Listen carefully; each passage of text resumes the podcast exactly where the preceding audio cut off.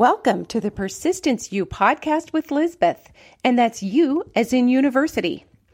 But we're much more of a community here. I'm your host, Lizbeth Meredith, author, speaker, and online teacher. Each week, I'll be delivering stories from amazing survivors and strivers, all threaded together with a dose of persistence. So glad you're listening. Welcome, persisters and brothers. Today's episode, I have a wonderful, wonderful guest whose book I am all about. And her name is Katie Barbaro, and I may have just mispronounced that. But beyond being a fabulous author of a new graphic novel, kind of memoir, actually, graphic memoir, is it, Katie? Yes, uh, yeah, graphic memoir called Fed Up, which is just hot off the press. And let me tell you, I've glimpsed it and it's so fantastic.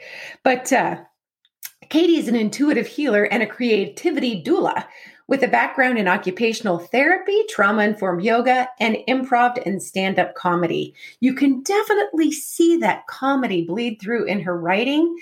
Katie will explain what a graphic memoir is basically because it's not something that it sounds dirty when if you don't know what a graphic novel or graphic uh, literary work is it may sound dirty. It's a wonderful thing that she is doing.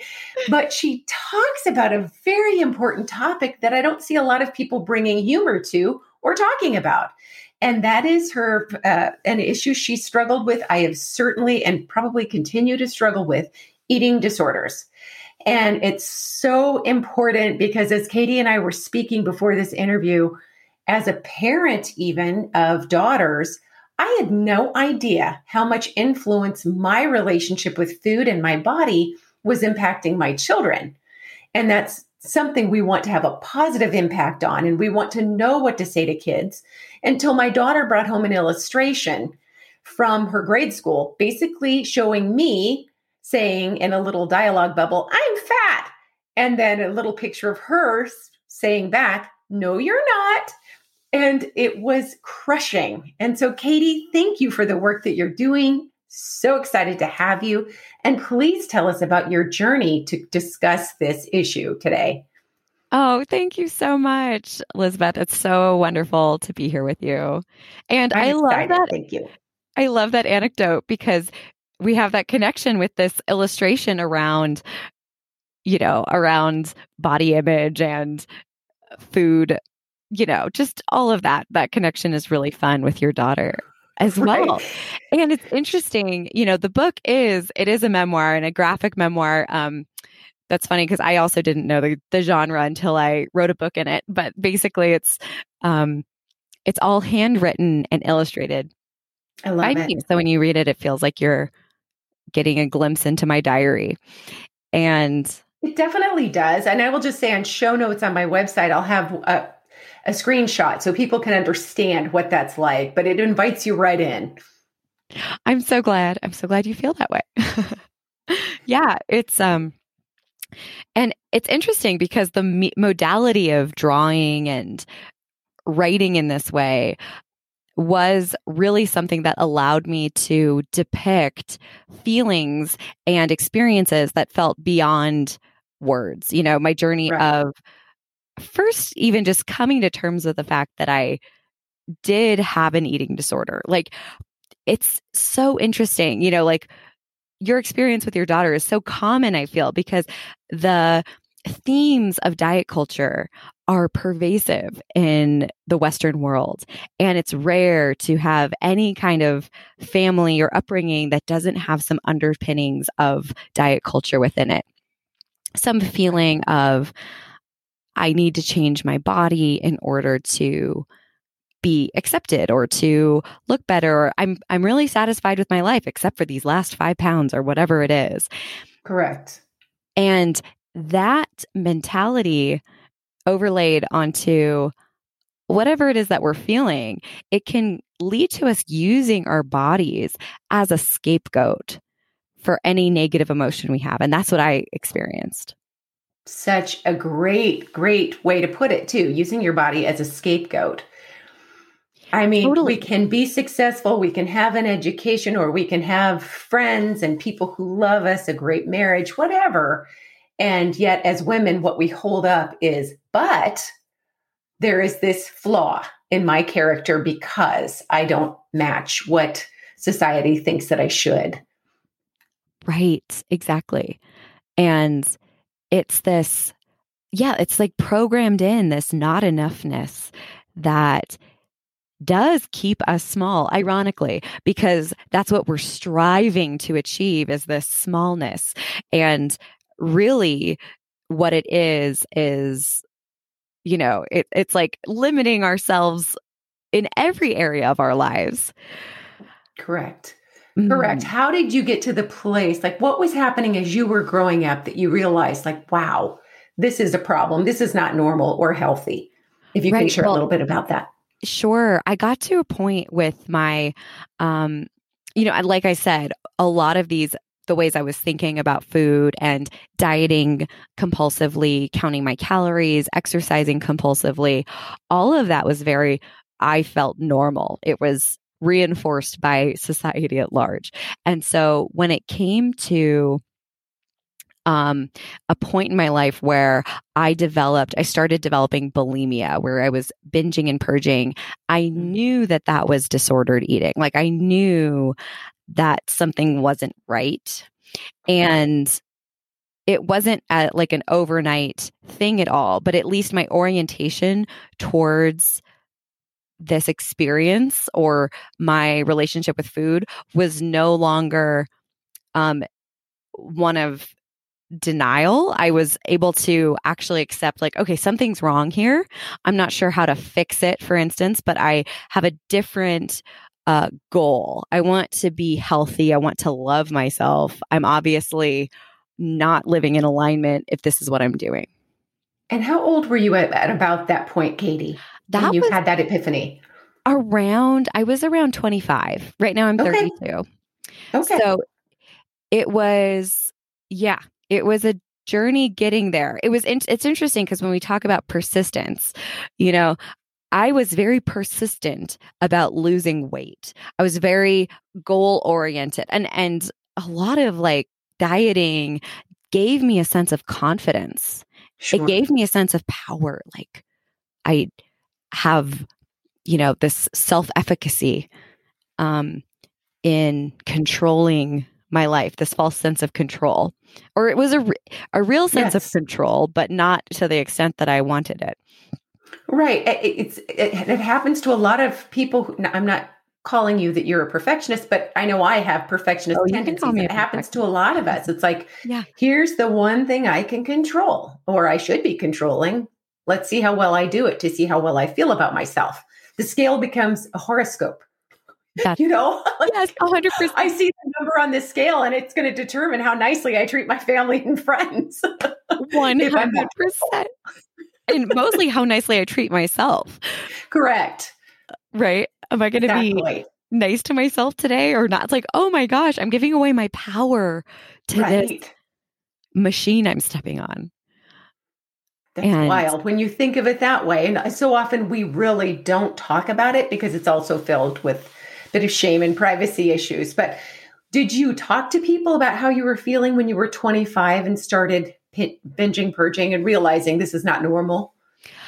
I did. I started um, disclosing to friends like one by one. I was also doing a lot of improv and even stand up at the time.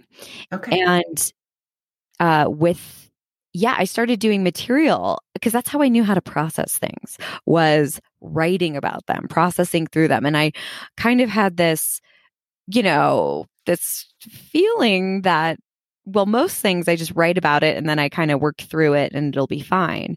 And so I kept having this fantasy about curing my eating disorder by through creative expression. And Smart. Right, sure. Creative expression is beautiful and it and has been as like the book demonstrates very literally. It is a huge component of healing. But there was deeper healing that needed to take place that wasn't just like surface level talking about it. Mm-hmm. There was some inner grappling that needed to happen and also a deeper level of surrender when it came to really being honest. Like my the way I would share when it first came up was very surface level and flippant, but I was being, you know, it's like, oh, you know, I'm kind of dealing with this bulimia thing, but I'm fine. Like I'm, I've got it under control. I'm talking to people. I'm doing a great job. But it was this way I was kind of putting a lid on it. Right. And you didn't want to scare them. You wanted to reassure them you had it, you know? exactly like a very codependent of like i don't want to i don't want you to feel burdened by this. Meanwhile what i really needed to say and it was took me many many attempts to really genuinely ask for help. You know it's a mm-hmm. really vulnerable thing to right. be in a position like that and be like i don't i don't know the answers. Right. Wow. And so did you and did you eventually reach out for more formal help? And and how does that look? You know how does that look now? Because you're my daughter's generation so I, I, imagine it's a little more accessible. The first time i heard about eating disorders even though trust me i haven't gone to bed since i was about nine years old and calculated all the things i ate that day. But karen carpenter it was a singer on the radio very beautiful famous singer on the radio in my generation and she's died of the consequences of long term eating disorders. But how in your generation that were smarter about it, how did that look when you decided, no, I need a little more support than this? Yeah, that's a that's a great question. And I I think it you know, everyone's journey looks different. And for sure. me, I tried therapy. I tried like mm-hmm. kind of whoever my insurance recommended and I right. remember my yeah my third session i made my therapist cry and i decided well this isn't working for me um i need to go oh no did you apologize to her because that's what a lot of us feel like we need to do if we traumatize our therapist are yeah, you exactly. okay I therapist I was like, I think this is, I'm just going to take this as evidence that I'm too much for you and I'm going to just respectfully never come back. Um, right. Yeah. And meanwhile, you know, she's just having her own vulnerable journey. But I was like, what's happening right now? Like, I didn't understand how it was supposed to work. Like, it was. Yeah, oh, it was. Dear. it was. It was pretty silly. I, t- I definitely talk about that in the book. Um, but there, but yeah, there were these every there were so many layers of asking for help, right? And actually, one of the biggest turning points for me was um, I had a relapse because actually moving to New York um, to become, I was you know, really set on, I'm going to start really living for me. I went through this big breakup and realized that I was completely orienting my life towards my partner at the time. And then I found out he was cheating on me and my mm-hmm. world turned upside down. And it made me really second guess or just take a second look at everything I was taking for granted as being true. And you know, I realized I would love to go and pursue acting and comedy full time. And so I moved to New York and I did that. And then my um, eating disorder behaviors kind of subsided a little bit, but I had um temporarily of course i was still in a really restrictive headspace you know where i was it was like i wasn't in like peace around food i was just in like we've got it all under control kind of land and then with a relapse i started actually looking for treatment centers and stuff like that. Everything was so expensive. And I was just like, how am I going to afford this? This is like, I've never invested this much money in myself ever. And mm. I was talking with a friend who I was writing stand up with. And I was like, oh, yeah, I'm actually just by the way, I'm writing material about my eating disorder. And she said, oh, I'm in Overeaters Anonymous. I was like, what is that? And I had no idea. And then I started going to these anonymous meetings with her. Oh. Okay. And that was this like other world of like everybody in the room understands what you're talking about. And I, it was like for the first time, I felt like I could actually just be honest. I didn't have to take care of anybody who was receiving my truth. Like I couldn't, I couldn't say anything to shock these people, right? It was like there was this amazing permission slip to just let it all hang out, let my truth be there. And, you know, my experience there gave me this feeling I want the whole world to be able to feel this way. Wow. And Katie, that's so interesting that you bring that up because I think most people, such as myself, may think of Over- Overeater Anonymous, Overeaters Anonymous, as a group for people who need help stopping morbid obesity or stopping eating. You know, I think of it as a sort of a weight loss group, but this sounds so much healthier than I would have ever thought. So, and it's affordable and accessible to people.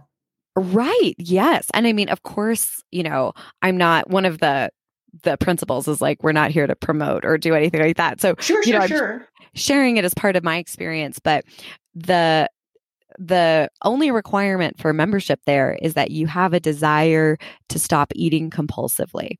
And that can be oh.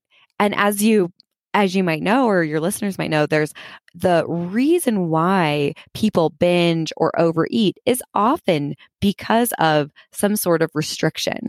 So there's either emotional or psychological or physical deprivation from certain types of food and being in that state. So, such as dieting, right? Like the mm-hmm. whole premise of dieting is being in this i in this state of mind where I shouldn't be eating certain things. There's all of these rules around food. And that state of deprivation creates like an equal and opposite reaction of binging and overeating. And that's actually the body doing what it is designed to do in situations of deprivation and starvation. So interesting. I love this. Well, that's fantastic. And when you started writing about your journey, and it is funny, I mean, I think one of the things I love so much about eh, the book is that it's very relatable, but it's also now eating disorders are very serious and they can kill people, and they certainly create so much heartache and misery.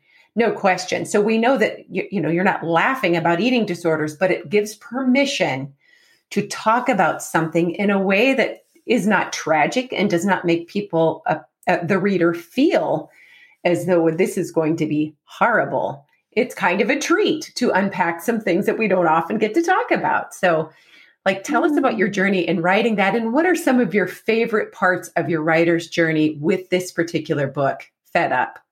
Oh, good question. Yeah, I love that. That's how you're how it landed with you because that is my philosophy and my approach to any kind of self discovery work that I'm doing with myself. Like, I want it to feel like a sleepover with myself. You know, it's like, it's amazing to get to know ourselves on these deeper levels. It's there's nothing scary inside of you. Like, even if it feels scary now, when you actually shine a light on it and look at it from all the angles, it's just more of you that wants to come back home. You know, there might be right. this. So, yeah, it's, it, it felt really, I was, I guess one of the best parts of the writing process was, you know, like, I guess I started out thinking I just need to tell the story of what happened, you know? Um, and it was, I knew it had to be for me. Like, it had to be, fun for me. I'm like, if I have fun writing this, I think people will have fun reading it. Right. So I did make it fun and I started it. I mean, the crazy part about it was it started right before the 2020 pandemic hit, you know, okay. like that was I, I kind of had this idea and then talked with my publisher, who is just a dear friend of mine from New York. And we, you know, he was like, I think I'm going to give you a book deal. Let's do this. And I was like, oh my gosh, it's happening. Oh, and that's so exciting. Yes. And at the time, I actually had plans to be going to Bali in March of 2020 um, to lead some improv workshops there. And it was right when, you know, all the flights got canceled.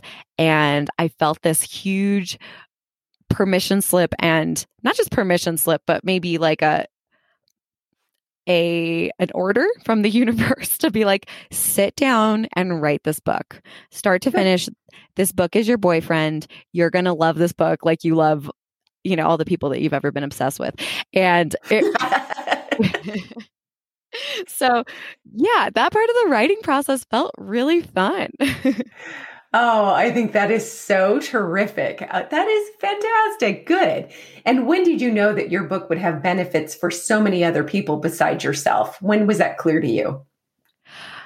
I mean, yeah, that's a great, great question. I guess you know I, I guess i get i get kind of trapped in my own bubble of you know everyone in my life is knows i'm very open about this and just as i've begun to share it with people that are a little bit outside of you know my friends and family people that i talk to regularly the ways that people light up who have had some sort of struggle like this and are just like oh my God, you're talking about that? Like, right. ah, that kind of recognition. And it's like, hey, I know we, you know, I know we got this thing going on, right? Like, like let's, let's liberate, let's liberate the masses, right? Like it's, I really believe that each one of us in allowing ourselves to be free, allowing ourselves to just fully be ourselves and not hold back about our truth and what our experience is. The more that we can do that, the more we're going to liberate everybody. I and yeah. I love that. Did you ever decide to stop going to Overeaters Anonymous or do you does that become a part of maintenance that you know that support is there? because I'm a big believer in support. You know, just when we have a, an mm. issue that we might need external help with, having support that is affordable and accessible is so amazing. Not just to go get information from, but to share your journey with other people. Oh, yes. Being being in service is the whole everything. It feels like everything. If I'm not like there is something that we say in the rooms like you if you're not willing whatever you're not willing to get away or it's no it's not like this exactly but it's like i get to keep what i'm whatever i'm willing to give away and so it's like in the giving it away that we really receive.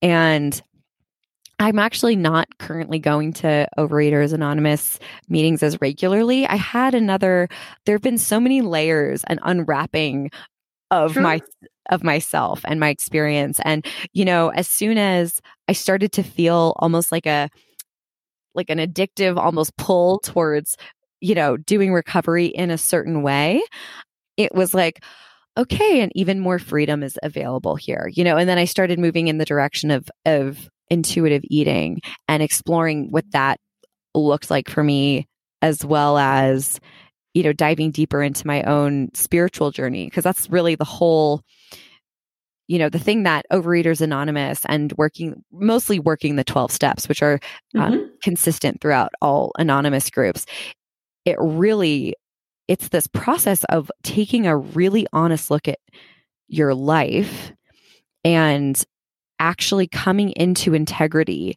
with all of the choices that i'm making and and you know bringing bringing myself into alignment with my higher self and my higher power whatever you want to call that force the universe the you know this life force running through me allowing that to be my guiding force instead of my the little voice in my head that's trying to control all of reality so like changing my operating system over to I'm surrendering to a higher power has been what was the gateway for every everything in my life.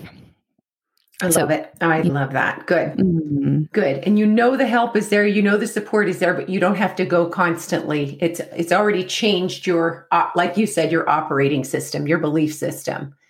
And you totally. know you're not alone. Yeah, it's it's one of my sponsors um said I love she's like my only job is to put your hand in your higher power's hand. And oh. yeah, and it's like once you're there, once you're in that flow, the things that you're doing, you know, like maybe my flow will take me back into the rooms at another point in my life. It kind of comes in and out depending on what I need and what, you know, right. What is there? Yeah. And Katie, what is the rooms? Is that a part of Overeaters Anonymous? What is yeah. the rooms? Yeah. Okay. So I, I kind of say the rooms as like all of the anonymous groups kind of have like these rooms, right? These rooms, okay. they're so sacred, these, these meetings and these, you know, it's so funny talking about this on a podcast. I feel like I'm going to get in trouble, but you know, it's just, it's, it's, uh, yeah, like I, I feel like it was such a gateway for me into living more truthfully and discovering what that even means. Right. You know, I would, yeah. I love it. That is fantastic. I'm just so glad that you've gone through the process and come out the other side and are able to share fed up with me and with the rest of the world so we can have conversations. And I feel like moms and dads and and other people maybe someday we'll have training. You know there's there are commercials public service announcements right now that really resonate with me about if someone's struggling with depression that betterhelp has put on tv and it's a fabulous funny way to know what not to say. You know they have a little reenactment of some unfortunate things that people say. Things like hey just think about the good things in your life. Try to remember a lot of people have it worse than you. And just stop getting stuck. And I feel like with raising children, that there will be someday dialogue for us to know. First of all, we want to be concerned that our kids eat healthfully, that they move well, all of those things. So that's responsible, but that we're not accidentally undermining the effort to make them feel confident, healthy, and amazing as they are. Absolutely.